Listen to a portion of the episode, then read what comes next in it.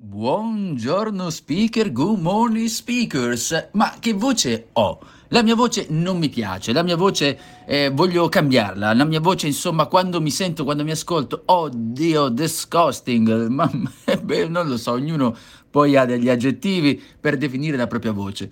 Il punto però qual è? È vero, delle volte quando noi ascoltiamo, anzi toglierei delle volte, spesso quando sentiamo la nostra voce per la prima volta, cioè che la registriamo, adesso magari con un audio registrato, un vocale, non ci piace, perché è strana la nostra voce, perché non è la stessa voce che noi ascoltiamo nella nostra scatola cranica.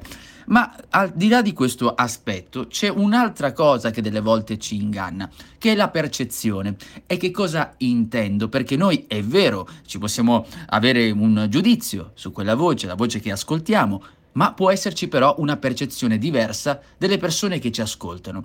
Questo significa che delle volte noi andiamo a correggere eccessivamente, andiamo a modificare delle cose che forse le altre persone non hanno notato in quella maniera, ma le stiamo notando noi. Ecco dov'è il discorso di percezione, perché noi non sappiamo esattamente che cosa succede con la nostra voce quando le persone la ascoltano, cioè che, che idea si fanno di quella voce, che è ben diversa di quel giudizio che stiamo creando noi. Allora che cosa significa questo?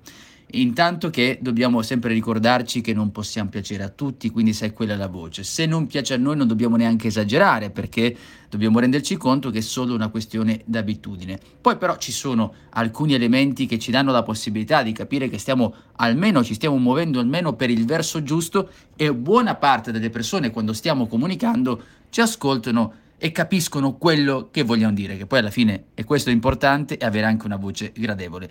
Ad ogni modo, se vuoi approfondire, ho fatto un video dove parlo della vera voce quando parliamo, eh, facciamo soprattutto public speaking, ma vale anche in altre circostanze, e ti lascio un link in descrizione con un video con diversi approfondimenti. È tutto per oggi, io sono Giuseppe Franco, mi puoi trovare anche su w w w punto metodo quattro s punto i t.